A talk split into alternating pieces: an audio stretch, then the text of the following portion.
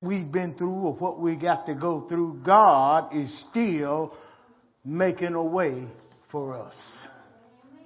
And that's what we're going to deal with this morning. I'm going to go over some points that I spoke about Wednesday. That's where I'm going to start because the whole church needs to hear this. We're going to begin in, Father, I must decrease while you increase. In Jesus' name we pray. Amen. Audio, video, 5, 4, 3, 2, 1. We're live. Waymaker is our message today. Let's go to Psalms 37, verse 4. We're going to deal with some things, and then we're going to get on deeper into the Old Testament and bring it into the New. Is that all right with you? Psalms 37, verse 4 says for us to delight thyself also in the Lord.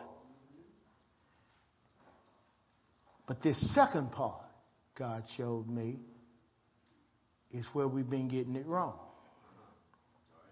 And he shall give thee the desires of thine heart. If we delight ourselves in God, does that mean God's going to give us what we want? Our desire? No. He says, I will give you the desires of your heart. In other words, he's going to put in you what you need to be desiring. Instead of you desiring houses and cars, and I ain't got nothing against none of that. We all need it. But that's not the essence of this word here. That's not the essence of what God is saying. God say, if you delight yourself in me, I will be the one that give you the desire of your heart. Because we can desire a lot of things that aren't right. But God said, I will put in you what your desires should be and what they should not be. Amen? Amen. So first of all, that's the point that needs to be clarified first in order for God, through Christ Jesus, to be our way maker. Can I get an amen? Amen. In the book of Exodus 17, verse 1 through 6, put it up there. Exodus 17, verses 1 through 6. Can I get an amen? Amen. Word of God says here, and all the congregation of the children of Israel journeyed from the wilderness of what? Sin. How many of y'all know we're journeying from the wilderness of sin? How many in here don't sin? I'm glad I'm in the right church. Because I could just see in some of them other churches, a whole bunch of them just raising their hand. And they lie. So as we journey, put it back up some. As they journeyed from the wilderness of sin, that's us, we're Israel. We journeyed from the wilderness of sin, and after their journeys, according to the commandment of the Lord, and pitched in Rephidim. We pitched a tent in a place called Rephidim. The word Rephidim means to rest. A lot of times we go and we journey through this wilderness of sin and we take a rest, don't we? But if we see in the Word, put it back up there, when we take that rest at Rephidim, we find that there's no water for the people to drink. You ever took a rest from your weariness and still didn't find no spiritual waters from life in God? You ever did that? Many times, haven't we? So, go to verse 2. Can I get verse 2? Wherefore the people they started murmuring. Every time, as long as things going good, everybody happy. Soon as things start going bad, leadership catch it. Wherefore the people did chide. That means that they was beginning to be aggressive with Moses and said, give us water that we may drink. And Moses said unto them, why are you arguing with me? Wherefore do ye tempt the Lord? Verse 3. And the people thirsted there for water. Where did they thirst for water? In the place where they rested, but they rested in a place where no water was, because they were weary. Amen? And the people murmured against Moses. Oh, Dr. Manley. He this, he that, he this, he that. They murmured against Moses and said, wherefore is this that thou hast brought us up out of Egypt, which is out of the world, to kill us and our children and our cattle with thirst? Next verse. And Moses cried unto the Lord, saying, what shall I do unto this people? They be almost ready to stone me. Next verse. Oh, I'm going somewhere. Next verse. And the Lord said unto Moses, go on before the people. In other words, continue to lead them. And take with thee of the elders of Israel, because they need to see something too. See, he didn't tell them to take the elders because God needed them to help do through Moses what he needed to do. But the elders had to see something too. And take that rod, which is that power that I have given you, wherewith thou smotest, which killed the river, split it open. Take in thine hand and go. In other words, take the power of God in your hand, the rod, take it in your hand and go with it. Amen? You got it? Next verse. Behold, I will stand, here we go. I will stand before thee there upon who? Somebody say Jesus Christ. That is. We're going somewhere with this. Now this rock is in a place called Horeb, which means a desert place. Amen? Ain't that where Christ is in us? Ain't that where he allowed the water to flow from that desert place in us? And there shall come water out of it, that the people may drink. We're talking about spiritual waters of life. And Moses did in the sight of the elders of Israel.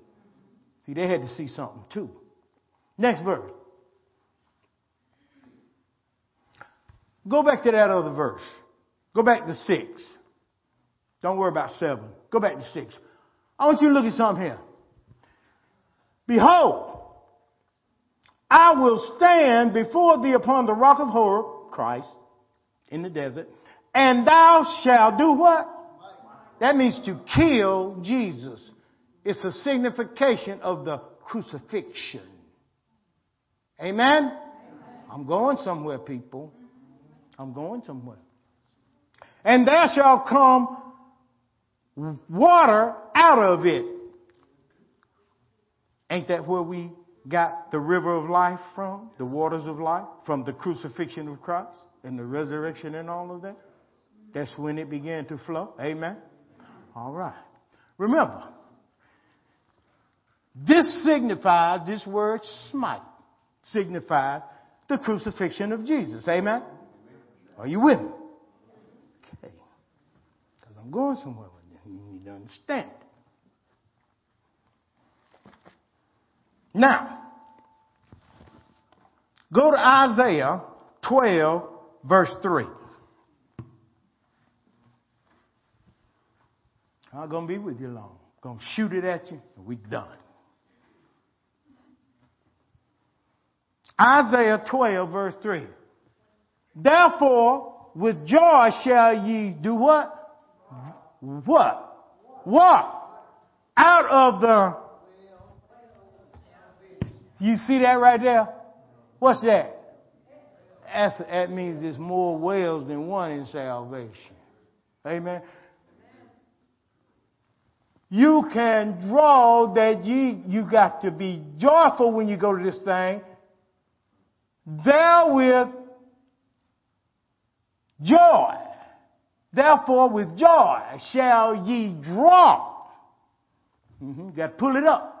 Water, spiritual blessings, the spiritual life of God in us, out of the wells of salvation.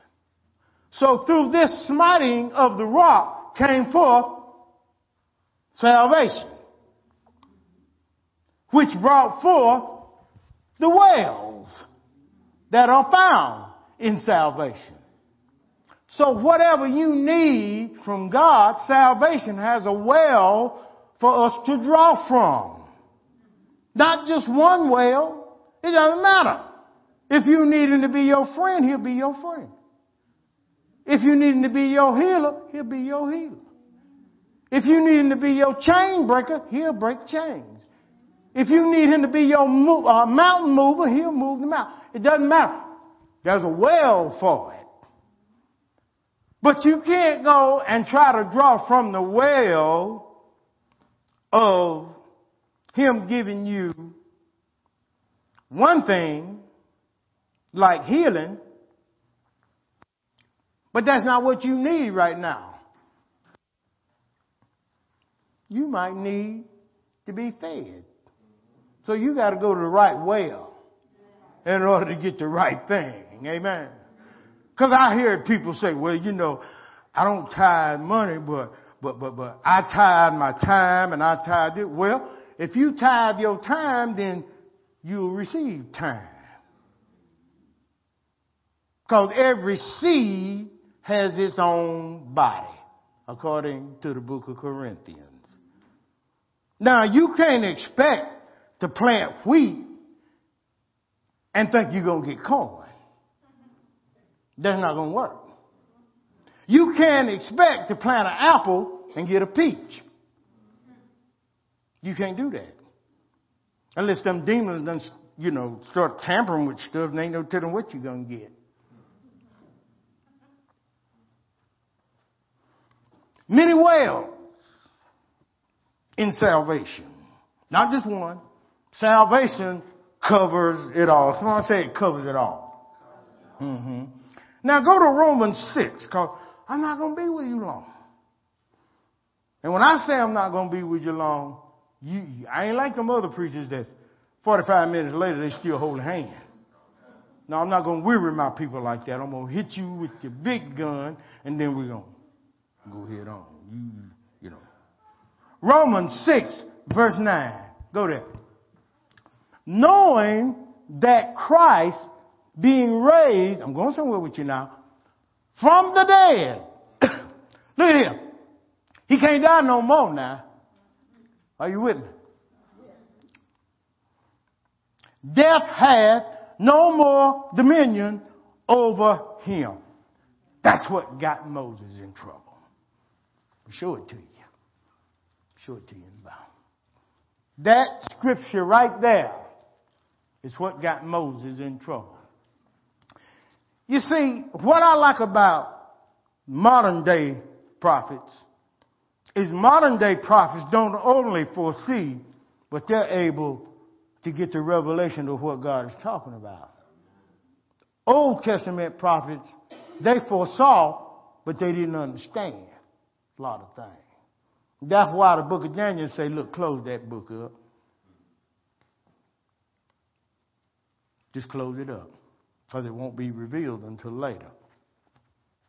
But I'm here to show you today what Moses didn't see, and it got him in a whole lot of trouble. Bible say he ain't going to die no more, right? He done already told Moses to strike the rock, kill it, right? All right. So they come to this other place. They come to another place in the wilderness of Zin this time, Z-I-N. Let's go to Numbers 20, chapter 20, verse 8 through 12. These are our last verses. The book of Numbers 20, verses 8 through 12. Now, whew, 8 through 12. The word of the Lord said, take thy rod, because they were in another situation here about water. And the Lord told him in verse 8, I want you to take the rod, the power, and I want you to gather thou the what? Assembly. That means that they're in working condition. Should be. Together. Assemble them together. Mm-hmm. So you got to gather your parts before you can assemble them together. Amen. And thou and Aaron thy brother, and speak. Look at that. Did he tell him to hit it? No. He told him to speak to it. And speak ye unto the rock before their eyes. Told him just speak to it now. And it shall give forth his water. Look at it. His water. See, he done made that thing Christ. He done made it into a person, that rock. And thou shalt bring forth to them water out of the rock. How many of y'all know that living waters come out of Jesus Christ in us? That we've got a well of living water springing up into everlasting life, according to the Bible. So that thou shalt give the congregation and their beasts drink. Now, he ain't talking about, let's take it from the natural and take it to the spiritual. He's talking about these affections and these emotions. Remember, if you delight yourself in the Lord, He will give you the desire of your heart. He'll set your emotions right and your affections right. That's them beasts that's in us. It's got to be tamed. They need water too. Amen? Next verse. And Moses took the rod, the power, from the Lord, as he commanded him. Next verse.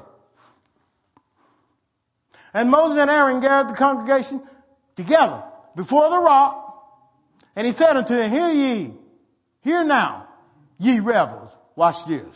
Watch him put himself up too high. Must we? He put himself up too high. Must we fetch you water out of this rock? No, you ain't doing it. All you supposed to do is speak. Next verse. And Moses lifted up his hand. Look what he did. And with his rod, he did what? How many times? You can't kill Christ twice. He was in error. And that's what kept him from going in. Even though the water came out abundantly and the congregation drank, and their beasts also. Next verse. And the Lord spake to Moses and Aaron, because ye believe me not. Because I told you to speak to the rock. But you wanted, see the problem was, take it down for a minute, son. Granddaughter. Whoever got it back there. The problem is this. We think that God is going to work the same way that He worked before in our life. Moses thought that since he did it the first time that way, he didn't have the revelation that he was killing Christ. All he thought he was doing was killing the rock, but he didn't know.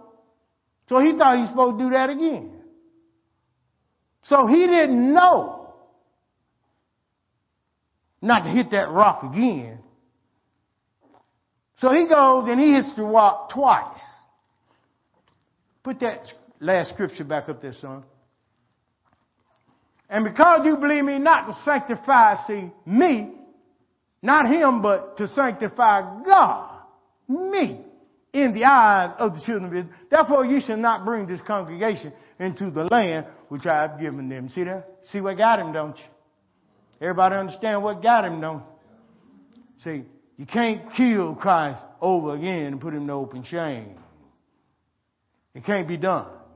The Bible says he died once and he ain't going to do that no more. This is it. It's over. What's done is done. Now all you got to do is speak to the rock. Because the rock don't have to be crucified and will not be crucified anymore. Amen? So, we take it up and we find that Caleb and Joshua is the only ones of the original source that goes into the promised land. Because first of all, in the promised land is where we find grace. Do you believe that? And Moses, who is the lawgiver, can't give you grace. So he can't take the law unfulfilled into the promised land. It's got to be fulfilled. So they get another leader called Joshua, which means Yeshua, Jesus, the Savior. Joshua is a type of Jesus, and he's the one, because the word means Savior, and he's the one that leads them in to the promised land. Amen? Where grace is found. Are you with me? Now, Joshua came out of the tribe of Ephraim. Amen? Caleb wasn't a Jew. He was a Gentile. His father was a Kenizzite, which was a heathen. But he was grafted in. See how that thing working?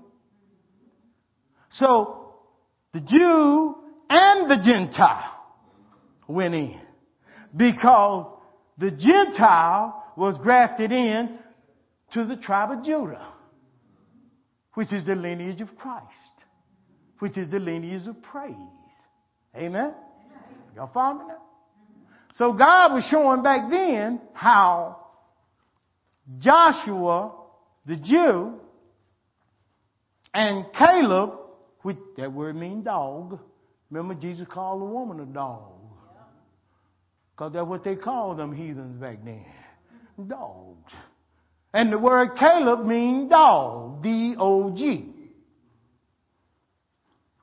But he was grafted in to the tribe of Judah. So now what we have is the Jew and the Gentile all encapsulated as the spiritual Israel. Amen?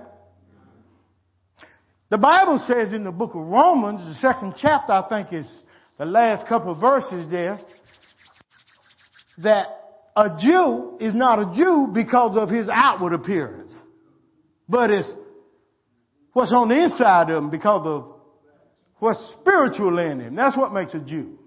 Amen? Amen?